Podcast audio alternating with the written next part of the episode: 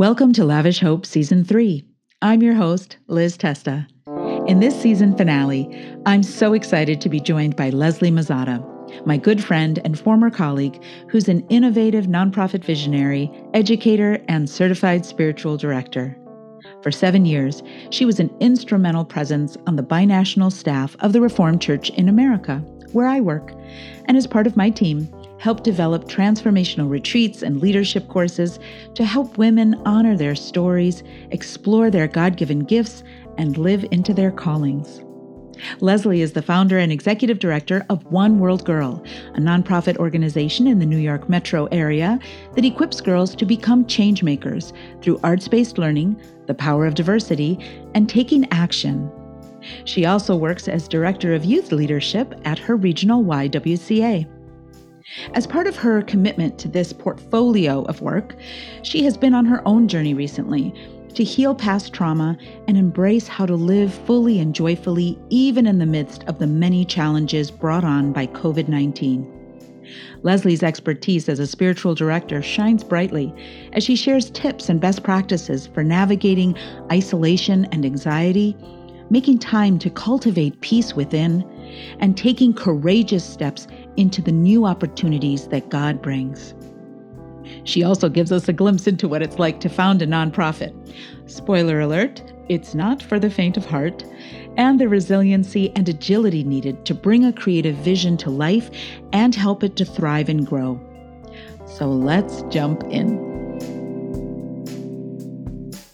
Well, here we are on the Lavish Hope podcast. We are finishing up season three, and I'm so excited to have my good friend and colleague, uh, Leslie Mazzotta, joining us on the podcast to share her stories of hope, resilience, and overcoming. Welcome, Leslie. Hello. Hi, Liz. It's good to hear you, see you. Yes. Um, I'm delighted to be part of this. Yeah, so glad that you could you could uh, join us and you know, Leslie, you and I have shared um, a lot in these past years. And so just really excited for our listeners to be inspired by your journey and by Thank what um, what God has put on your heart to share today. So let's jump right in. The first okay. question that I like to ask my guests is what does resilience mean to you? Well, I thought a lot about this question because I feel like it is um, it's something that we inspired and all the women that we worked with at the RCA. Uh, so for me, resilience is, I guess, making an intentional choice every day to be brave and curious, creative and determined, to live life as fully as possible, to keep walking the path that God's put you on. And I guess to find ways to fulfill your dreams and hopes in your life, no matter what challenges come along. Um, I think that it's also about seeing challenges and failure as part of the journey, actually expected on the journey, and to use them as stepping stones to move forward, as opposed to things that might stop you from living as fully as possible. I love that. What a beautiful vision. Thank you. And so, can you share a little bit about like how has this beautiful, robust, multi layered concept of resilience, how has it been shaped by your past and maybe been changed or deepened by your experiences? Yeah. Well, I think I learned resilience as a very young child, as I'm sure many people did, because I had a childhood that had quite a bit of trauma and dysfunction. And so I experienced a lot of unhealthy messages and experiences that challenged me. And as a child, I don't think you have the same options as you do as an adult because you don't know how unhealthy things are until you actually step out and step into your own full adult life. And so when I did that as a young adult, I had a lot of work to do to unpack thoughts and beliefs and habits and actions that challenged me to live this life that I feel called to and that I hope I um, am living as bravely, as I said, courageously as possible. So I had to relearn a lot of things and learn who I was, what healthy meant, how to be in this world, how to create healthy relationships with myself and others, how to continue to live fully into dreams and hopes and believe that they're possible. And so I think that I had to learn resilience so that I kept taking steps every day as I was unpacking all of these things that weren't serving me anymore. And little by little, and even now um, in mid age, I'm not going to say my full age, um, it's still it's still the journey and i think it is for everyone and i think it is especially for women as we get into our 40s and our 50s to really claim all of who we are and as we taught so many years together that what are the spiritual saboteurs that stop you from living fully. And so anytime you step out and you claim a, a new narrative a new story a new belief that is godly that is not unhealthy but that is godly and loving and supportive and and brave then that is resilience working. That's really beautiful and so inspiring. Um, can you share a story of resilience and overcoming that might help illustrate what you're talking about yeah well um, I've had a really challenging, I guess, 10 months since August. Uh, I, I got COVID, like so many people did, on August 9th of 2021. And it was a very, very mild case. I was lucky that it just felt like a head cold or a sinus infection. But I was really alone for two weeks because, you know, COVID is, is this time where the minute that you get it, it's the time you want people to be around you. You want people to be caring for you and showing you that you're not alone and that you're loved. And it's the exact opposite had to happen. And so I was really alone for the full two weeks with my own thoughts and my own um, stirrings and without working. So basically, my whole, all of my life was kind of stripped away. And I think COVID did that to all of us. We couldn't travel, we couldn't even go to work the way we used to, kids couldn't go to school, didn't have that social engagement. And I think that's when God forced me in his loving way to really look more deeply at myself because the the the 14th day when covid ended i had a panic attack. And i've always been a very anxious person. Um, and dealt with it very well and um, but I never really had a panic attack until my dad passed away a couple years earlier. And I had really been healing and working through them and working through some of the childhood stuff that were the triggers of it. But COVID kicked something within me and and stirred up things that were not healed yet. And since then until now, I've been on a journey and it's been a really, really hard journey where resilience and hope and faith and trust just had to be there. And i just had to d- dig deep and find it. Because there were days months on end where i would be in fight flight at some point during the day where i was so uncomfortable and felt so unsafe in my body that i would go through the motions but i was not present in any way shape or form. And so i just jumped in and i you know started praying and I started talking with people who could support me and I started therapy and I started herbs and supplements and things like that. I did not take any medication. I would have if I felt like I had to because I believe God gives you a whole wealth of materials and opportunities and and resources. But luckily I have slowly and with a lot of patience and faith and a lot of exhaustion at times, worked through this and really unpacked even more of the things that needed to be released from me and needed to just be shaken loose so that I could step even more fully into my story. And so that is my story of overcoming at the moment. And I would say that I have mostly beautiful amazingly full, wonderful days, some with anxiety, some without. And I'm so much more aware of what I need and what's God's asking me to do and how to move fully so that life is joyful no matter what. God bless you. Thank you. That really is a journey. And um and so where where do you find resilience, Leslie? When you don't have it? What were some things that that you've done over these last months to help you? Yeah. Or maybe you know in other times in your life as well of course. No i mean i think um the one thing I will say that I learned through this particular phase of my of my path or my this particular chapter of my story is that I found it mostly within. I think that I was somebody who, the minute something was wrong, the minute something was I challenged me, I looked outward for help. Um, whether I turned to a friend or went to a specialist or, you know, it was all outside of me. And something about this particular journey since August really helped me understand that I could stop and pause. I didn't have to constantly be like racing, be flighting, you know, and turn inward. And so that was really a big change for me. And it's still something that's hard for me because the first thing you want, just like with COVID, is to be surrounded by people telling you everything's okay. And what mm-hmm. I think I realized is that just through prayer and meditation and connecting inward and sitting with the discomfort of sitting still that I was able to really find that resi- resilience and allow myself to rest and know that I'm safe and know that I'm moving forward and and remember with gratitude all the beautiful things in my life and then continue along. And in but in addition to that, I also find resilience. I mean, I'm lucky to have moved from New York City up to Westchester um, in early 2021, and I have this beautiful patio with the trees and the birds um, and all of nature around me.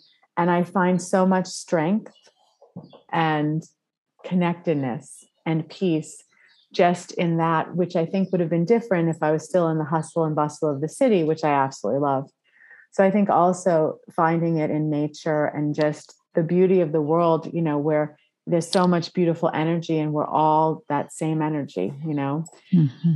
and then i think the third thing is through my friends and loved ones i have an amazing community of church women who support me and keep in touch and also lifelong friends and i think that not only their prayer but just having fun and spending time with them and knowing that they're there and that they know me and know my story is something that's so powerful and can't be underestimated. Because I think also when you come from a traumatic childhood, you don't know your story and you don't want to claim the story you lived fully because it was mm-hmm. so painful. And so you kind of have to integrate all of that. And so when you meet people in your life and God brings you people who knows your story, hears it, loves you completely, and can support you as you move through difficult times, there's nothing better. There's nothing more powerful. And there's nothing more beautiful and more loving. So, all those things have helped me have resilience, particularly in this, as I said, this last little chapter.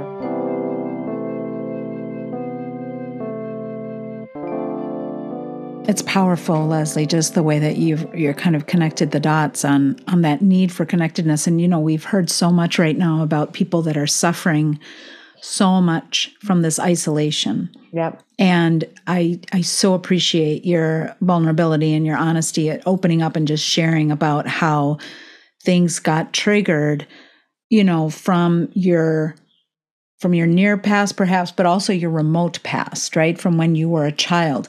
And I'm wondering uh, I'm I'm feeling like we we we probably have some listeners out there that are kind of wondering about how they how who have had a similar experience perhaps yeah. and are just wondering like how do they even get started to deal with this yeah i mean it's such a good question and i have felt the collective loneliness and fear as i'm sure we all have with covid and also with all of the craziness that's happening in our world right now mm-hmm. it is scary and and I think that the isolation, I've seen it in the girls that I work with, I've seen it in some of my friends.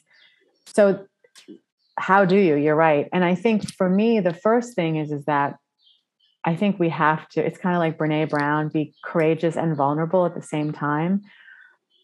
I got to a point where, and this was early in my 20s, where I was no longer pretending that my life was wonderful, that my childhood was perfect, and that I didn't have all of these challenges that I wanted to work through. I mean, nothing horrific, um, because I recognize how blessed and how grateful and beautiful my life ha- has always been, even in the trauma and everything.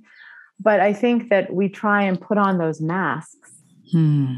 and we cover and we play those roles for all the different people in the world. And it's kind of like there's a gap between who we actually are and who we show ourselves to be in the world. And so maybe my whole journey has been about integrating the two of them and being vulnerable enough and being brave enough to say to someone, a friend, a loved one, a parent, this is what's going on in my life and not feel like you're going to be judged by it, but know that the per- the people that are in your life are there to support all of who you are and that it's only through sharing that part of your story that you're going to be able to heal. I mean, Brene Brown says that shame can't survive if you tell the story because if you shine a light on it, then it already starts to dissolve.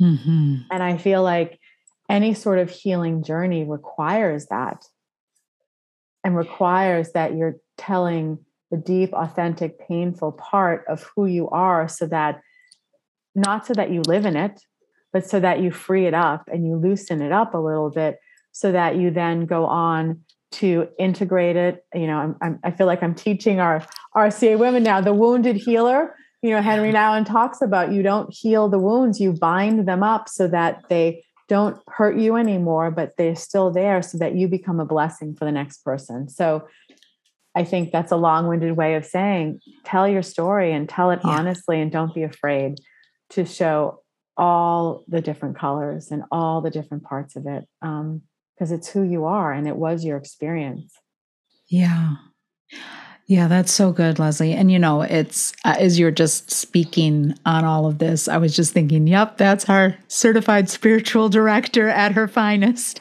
sharing her pearls of wisdom um, for our listeners and you know for for the audience. And just to say that, I mean, that is something that we did find um, was very fruitful in our common work together uh, in the Reformed Church in America when we were both assigned by God and by others to steward this work around uh, what we call women's transformation and leadership. Yeah. And one of the first things we realized, right, was that we women needed to share their stories. And more than just for our purposes, um, more than just sharing them, we needed to honor their stories and so that was, um, I mean, you were so foundational, bringing your expertise and your wisdom and all of this into it, but giving them the chance to share the joys and the challenges and yeah. to create that brave space, authentic space, vulnerable space. Um, and how important that's been. And that there's that both and, Leslie, of it's both healing for the person, it's also healing for the community. Yes and that's uh, i think that's something that's got it's got a it's got a broader ripple effect benefit. I, um, I completely agree. And i think you know i there's no surprise that this is what i was teaching with you because i needed to remind it of myself over and over and over again. And even though we created a space for women to share their stories as i taught i shared part of my story too. And every time i stood up and shared some of the details of the childhood that was traumatizing, it loosened me up and it also then created a space for other people to feel safe enough to share. And I don't think that when anybody starts a healing journey, they they're doing it with the thought of it's going to help other people when they're sometimes so desperate to just find the healing and a little bit more relief, but it is what happens and now as I tell my stories, it's almost always about how I can support the other person while also reminding me of how far I've come, of what I've needed on the journey, of what where God has led me. And it makes meaning out of the challenge, which is also something I think that's so mm-hmm. important when you're healing. Mm-hmm. And you know, as people who are on a spiritual journey, and for us, you know, our context is is the Christian faith, but for for anyone who is on a faith journey, that that's part of it right? Is to be able to see that how does how do you make meaning out of life suffering? Yes. um, and how do you transform it? And i've always appreciated how you've given voice to that aspect of it. And you you mentioned it earlier. I'm just going to say the name again in case some of our listeners didn't quite catch it. You said the name Henry Nouwen. He's a, a Christian theologian, um, and so you have based some of the the processes that processes that you developed for our purposes were grounded in his work on what uh, the book he calls the Wounded Healer. Yes, absolutely, and that your your greatest challenges is someone's out else's greatest blessing. And that as a spiritual leader, which we all are, we're called to sort of step into the wilderness before the person so that we can come back and say, I know the way, I know mm. the journey. And so let me let me support you on it. So yeah, so I just I want to really encourage our listeners who, you know, some uh, some of our friends who listen to this are well well uh, accustomed to that type of practice. But for those for whom it might be something new, um, I just really want to encourage you to be brave and to to think about what Leslie's saying and to try it out and see what happens because it does it is so rewarding. It really does. It really is a, a mutual blessing um, if you can just start to take just one or two steps in that direction. Yeah, yeah it's good stuff. So tell us, where's a place that you find hope? That's a big open ended question. You can it answer it any one. way you like. well, uh, if anybody knows me, they know how much I love Cape Cod. Mm. And it's where I was lucky enough to grow up in the summers. And um, we still have a family home there. And there's something about the ocean for me, and I'm sure many, many people, that where I feel close to God. I feel like the Cape is where I first recognized God in my life because I was going there since I was born. And it's also a place that's held me through all of the ups and downs and joys and challenges of life and continues to. The same beach, the same home, the same loved ones, luckily coming there. And so I think I can't help but go to that place where I'm lucky to be going to um, this weekend, mm-hmm. and um, and just again sit and go inside, and also just be so thankful for the beauty that is there. I mean, if you stand in front of the ocean, I think like the mountains, you can't help but feel really small and recognize how short life is because this ocean, this mountain, this part of nature is going to be here long after you're gone and has been there for many, many, many decades, millennials before you came. And so I find, I think it's the nature again, just, I, it's so funny. I lived in New York City for 25 years. Yeah. but I with always, the sirens outside your window. sirens outside my window, exactly. But there's just something about uh, always being able to go out to nature that sort of mm-hmm. replenished me and so i think that that that's a place and then also just the nature and being in my new home it's nice to have moved in 2021 and had so much newness happen at a time during covid where it was shutting so much down mm-hmm. so even with masks and social distancing and stuff i still had my a new home I still had my new job. I still had my new dog that I adopted, hmm. you know, hmm. all the things. And it, it stirs things up in you, which probably also added to my journey because nothing's familiar. And so it, it allows for more dreaming and hmm more imagining, I think, and just you're you're not on autopilot or I'm not on autopilot as much as I was before because my refrigerator's not over here it's over here now and i have to go to the grocery store this way and um, oh i have to water my plants that are outside now because i have an outside and right you know you have to drive is. to the grocery store and yes exactly instead of instead take of your little cart and go yeah yes exactly so i think that um, all those things brings on new on hope and so i just think whether you've moved gotten a new job new dog whatever i think we can all do something new, learn something new, and then that creates like new energy in our brain and our body and our spirit, and um, it helps stir up hope and dreams and all the things that make life so special. Well, Leslie, this is you know, I think there there are some people right now listening that are like, wait a minute, newness isn't anxiety provoking; it is like a chance to dream it's a chance to embrace holy imagination, right? So yeah. I think that is a really interesting concept. Um, is there like, were there any like particular practices or like a mindset that you adopted or just lived into to help you to be able to to embrace that as like new is good and desirable and creative as opposed yeah. to like ah it's something new and I got to figure this out and this is well, I think I was, and... I was think I was doing that latter part is, oh my God, I have to figure this out because I was, as I said, in starting mid-August of last year, I was so anxious and so unsettled in my body.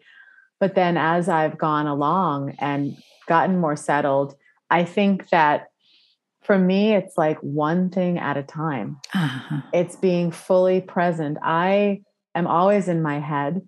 I'm always racing from one thing to the next. I'm always watching the clock because I have so much on my plate. I'm always worrying about getting the next thing done. And then I realized, well, if I just stayed present in what I'm doing in this very moment and didn't stress out about it, then I'd be having not only a relaxing experience while I'm doing it, but then when I go to the next thing, I'll be even more relaxed for that. And then by the end of the day, I can look back and say, well, I didn't get everything done. And this part wasn't great, but this part was wonderful. But it was a really good day. And I know that sounds really simple, but it, it's really, really, really hard to do, mm-hmm. I find, mm-hmm. because we have our phones, our computers, our like all of this technology zooming at us. And also, since I work with young people, young middle school, high school age girls, they're texting, they're Facebook chatting, they, they, they like they come at me in a million different ways. So like everything's ringing at once. But it's really hard, I think, to to stay present to that. But I think that that's been my biggest, my newest um, practice is to literally like shut off everything. And if I'm doing one thing and focusing on that and not worrying about what's next.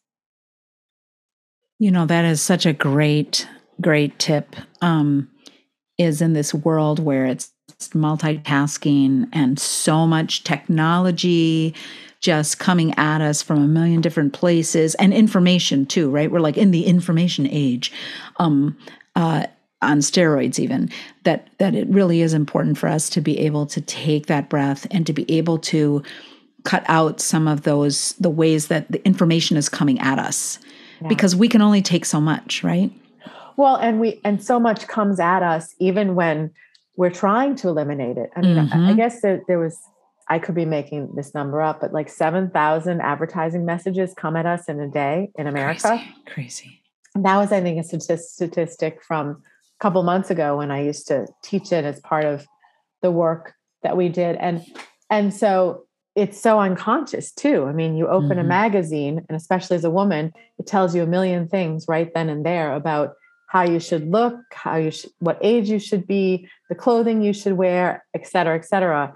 So for men and women, these messages, and then you've got all of the challenges across the world that's happening.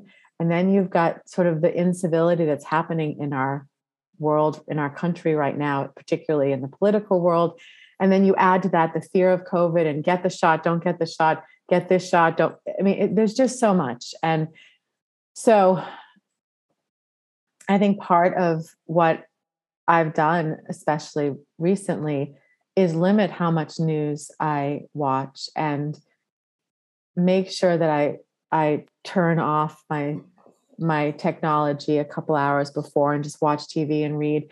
And i feel like that seems almost too simplistic but mm-hmm. over time it's it's worked for me yeah. And that's allowed me to then take all the energy that I would normally be using around worrying and whatever and start to take it from worrying into, well, what do I want to use it for with creativity? How can I use it? What one thing could I do today to help this vision come to fruition, even if it's the smallest little step?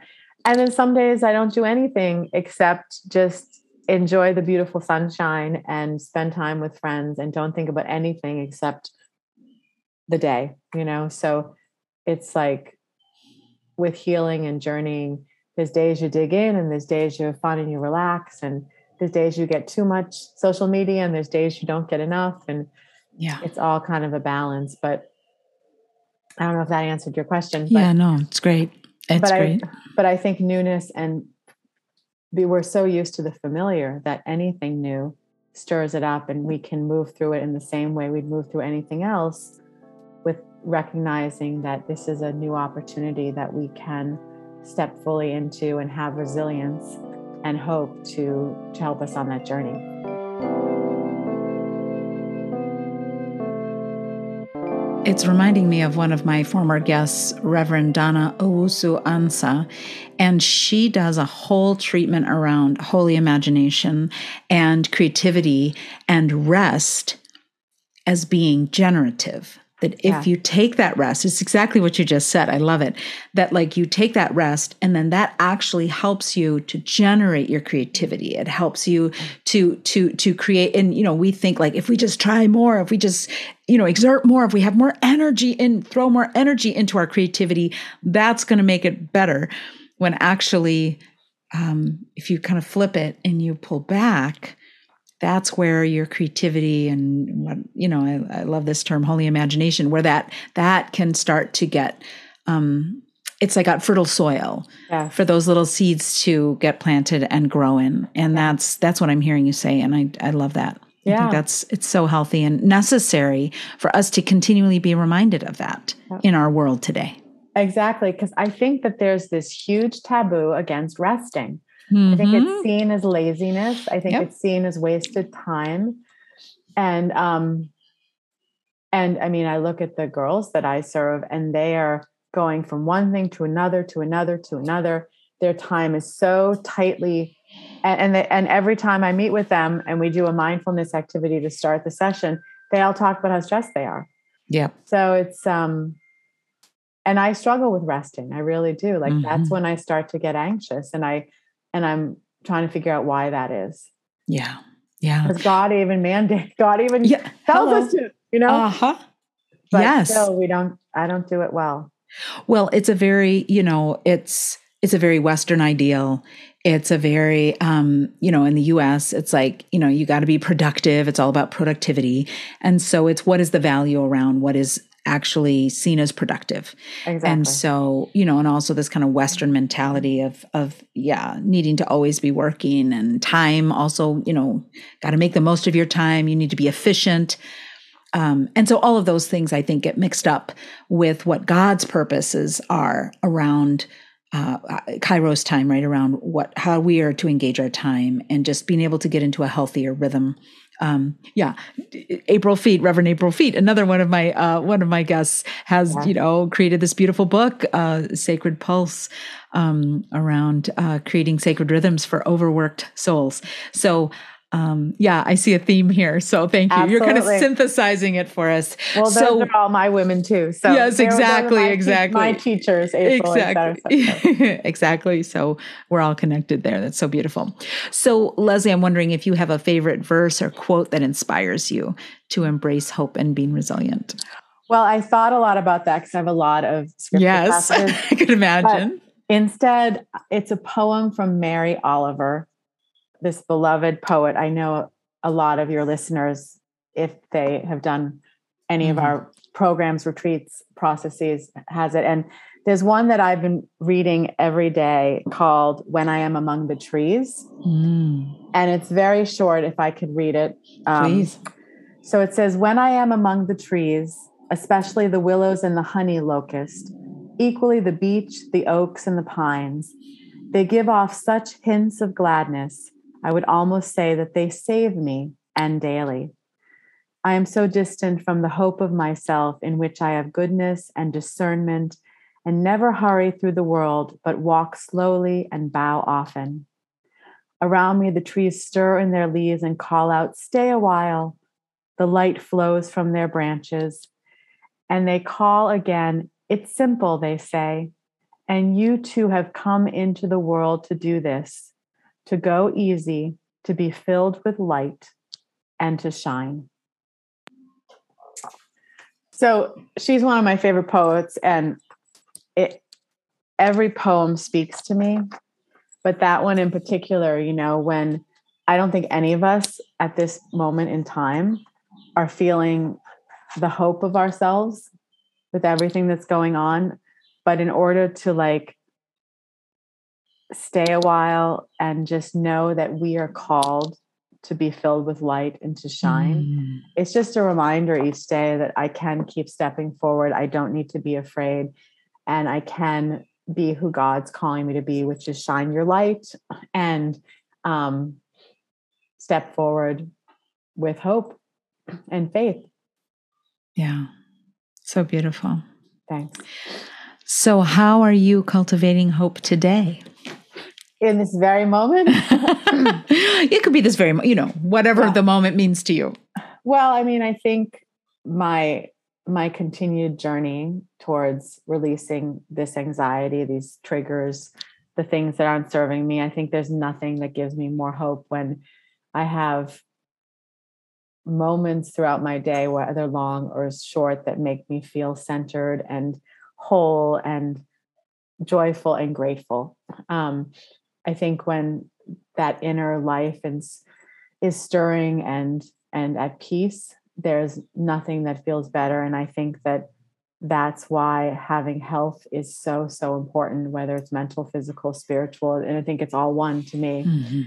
Um, then that kind of allows me to sort of step out and um, reconnect with friends and dig more deeply into my work and take moments of rest and have more balance and um, i mean cultivating hope just living in a new town it's exciting to explore new places and find new little treasures whether it's my favorite new coffee place or you know an independent bookstore or um, where everyone should buy their books because they need right. to they've survived greatly in this time um,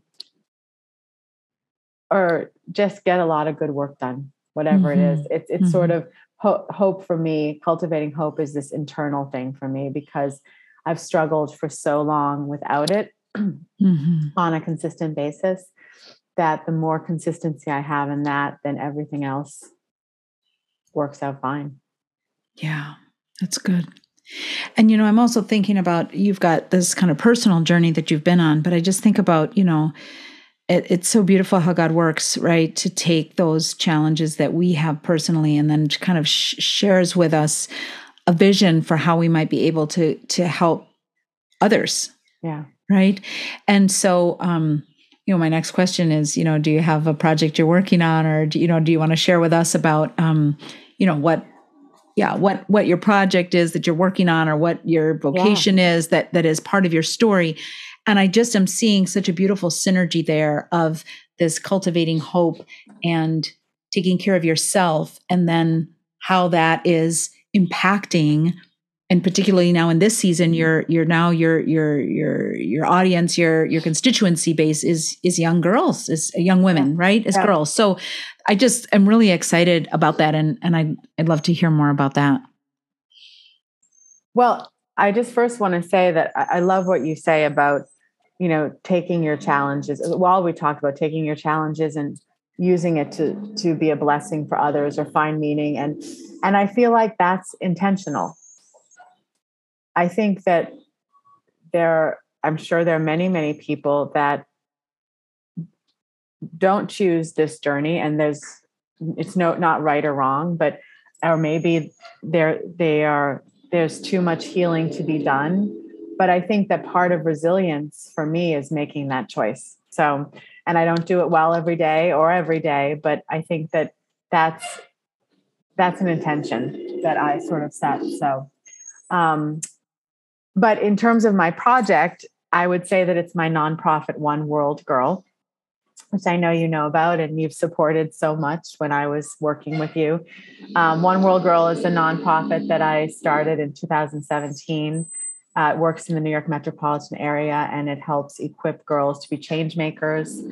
Um, we have sort of been a small and mighty organization since we started in 2017. COVID hit us, and um, you know, sort of funding stopped and growth stopped, but we still continued to um, live into our mission, which is working with girls on sort of a yearly basis. We have a youth advisory council that goes through a year of mentoring and leadership programs and all different sorts of workshops and community opportunities. And they create what we call a take action project at the end of their school year that picks a societal issue that matters to them that they're passionate about and then they step out and they create some sort of project that helps bring about positive change um, and so i think one of the blessings for me is that with covid and also then with my move up to westchester and um, getting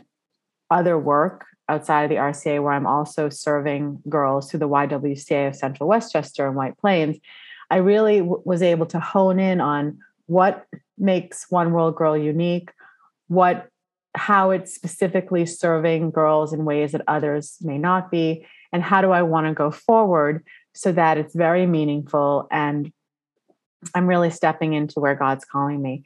And so I think that's really the project I'm working on now as I'm sort of tweaking and adjusting from all the things I've learned in the past three years and getting ready to relaunch in the New York metropolitan area, particularly up here in Westchester, where we're going to be offering this one year mentoring program, as I explained, the Youth Advisory Council for girls to really go on a journey with us. There's so many wonderful programs. A lot of them, though, are one offs where you go in and out of a school, you go in and out of an organization. And this allows these young women to travel with us for the 10 months of the school year and we can really see transformation and really see growth and it's not just about them becoming leaders and change makers but it's about supporting them fully mind body spirit there's a huge mental health component in what we do because everybody needs mindfulness and needs to connect within um, so that's what i'm hoping for this summer to sort of get all the pieces together and relaunch it in a way that works for the my evolving story and also within the community and serves that need. Yeah, that's so inspiring. Um, can you maybe just share a little bit about like where the idea for One World Girl came from? And sure. just tell us a little bit more about the backstory because you know um, it's always so exciting for for uh, you know those of us that are part of this lavish hope community to kind of hear of like how did it get started right? Like when when God calls us to do this these kind of brave things right? Like just launch a nonprofit. Like I know. it's no small thing right? No, and not so like, for the faint of heart at all. Right right. So just a little little tidbit maybe about about um, a little overview of how how that idea came up and how you got it going and all of that. And sure. Well, I will say it. in hindsight, I had no idea what I was getting into, and building a nonprofit from scratch without one cent in the bank is not for the faint of heart. But I was at in 2017. Um, I had been serving a church community out on Long Island, and that that uh, job actually end, ended. And I was trying to figure out what was next. And I'd already started doing some work with you at the RCA, but I also had sort of half my week to play with. And I recognized that I really wanted to continue serving women and girls. And there were a couple of things because of my own life journey that were important to me. And one were the arts as a tool for learning. I, I was lucky to work on Broadway and in the theater community doing theater arts education. And I saw the power of arts based learning and creative learning to not only build leadership skills, but build life lessons and help out of the box thinking, collaboration, self confidence, and all those things that we want to have and we want our young people to have. I also saw the real challenges that were growing in our country around the other, around the fear of diversity, of difference, of incivility around difference. And so I really wanted to bring girls together and have um, conversations of with girls of different experiences and backgrounds and beliefs and that also came from all of the global travel i got, got to do at the rca and on my own where i met women and girls from different parts of the world with different religious beliefs different cultures ethnicities and that only strengthened my own faith and my mm. own hmm. beliefs in what i believed about myself so arts-based learning diversity and then the idea of taking action like i wanted to create something like i've always lived out my faith through action through serving and it, it's always given me much more than i think the people that i've served And so I really wanted to create a program that not just taught them leadership in theory, but gave them opportunities to use their voice, to mm. take hmm. action.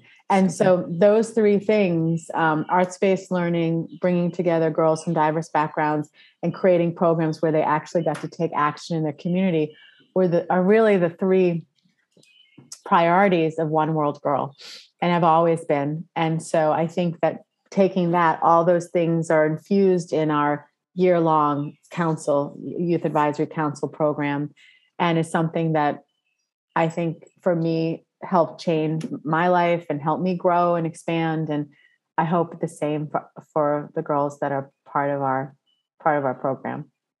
That's fantastic, Lesley. Thank you. What a what an inspiration, and I'm I'm so glad you just, you know like you came alive when you just shared that. So I'm so glad we're we're closing out this uh, this interview, this conversation with like real lots of energy, and um and just I think it is exciting because it's like you know when in Scripture it says you know behold I'm doing a new thing says the Lord do you not perceive it right? So One it's like where right right um uh, Isaiah 43 and 19 and for 19. anyone that's, that's wondering.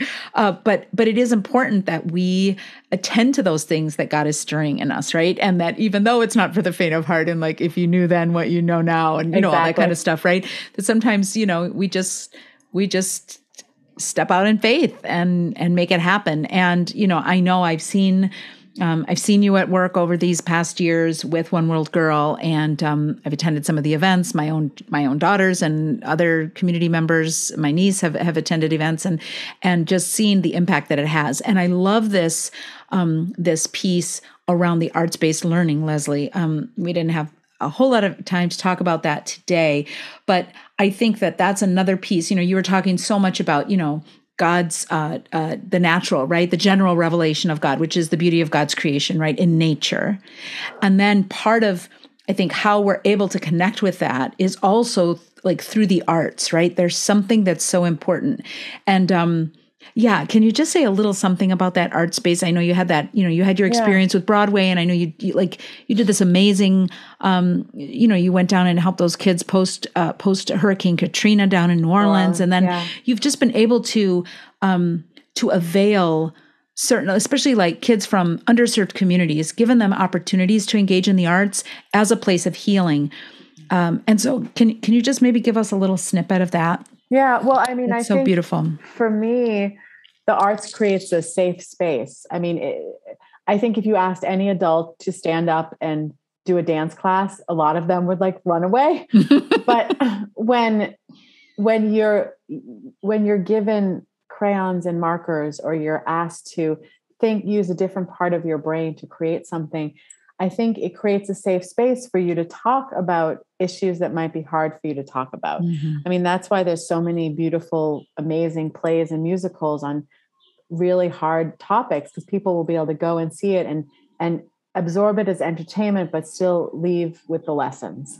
And so I think that there's I read this really interesting article about and I might get some of this wrong but primary imagination versus secondary imagination. And primary imagination is what the students learn, from what I understand, when they go to school and memorize memorize dates and stuff for tests.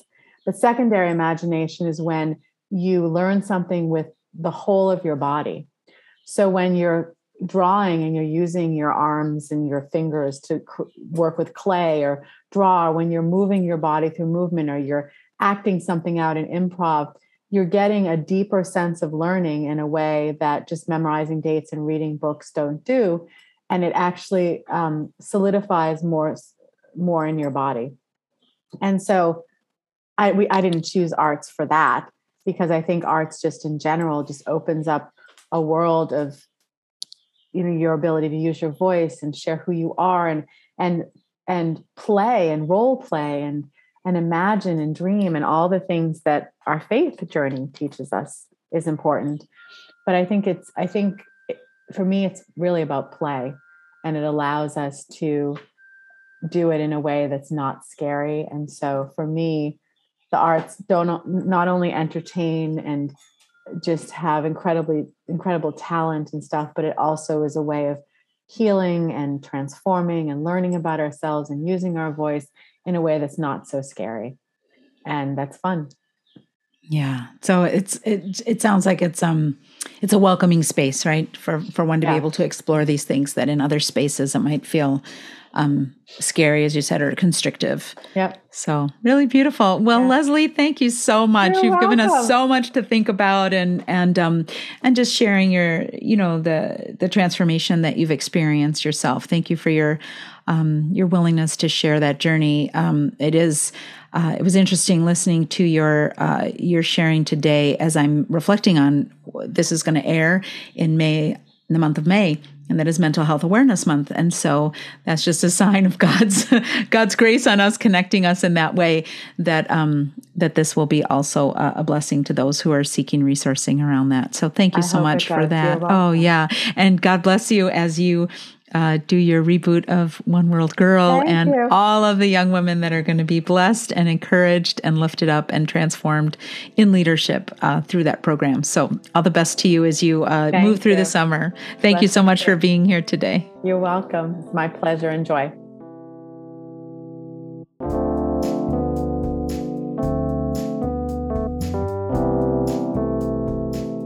Thanks so much for listening to this final episode of Lavish Hope Season 3. I hope this episode has offered insights and sparked ideas for what lavish hope, resilience, and overcoming mean for your own life and calling, as well as those around you. If you'd like to connect with Lesley, she'd love to hear from you. You can email her at lesleyem at oneworldgirl.org, and that's L E S L E Y M at oneworldgirl.org or visit her nonprofit at www.oneworldgirl.org. If you've enjoyed this Lavish Hope podcast, please subscribe, leave a review, and reshare any place you're on social. You can also connect with me directly at ltesta at rca.org. We look forward to being with you again for season four in the fall of 2022.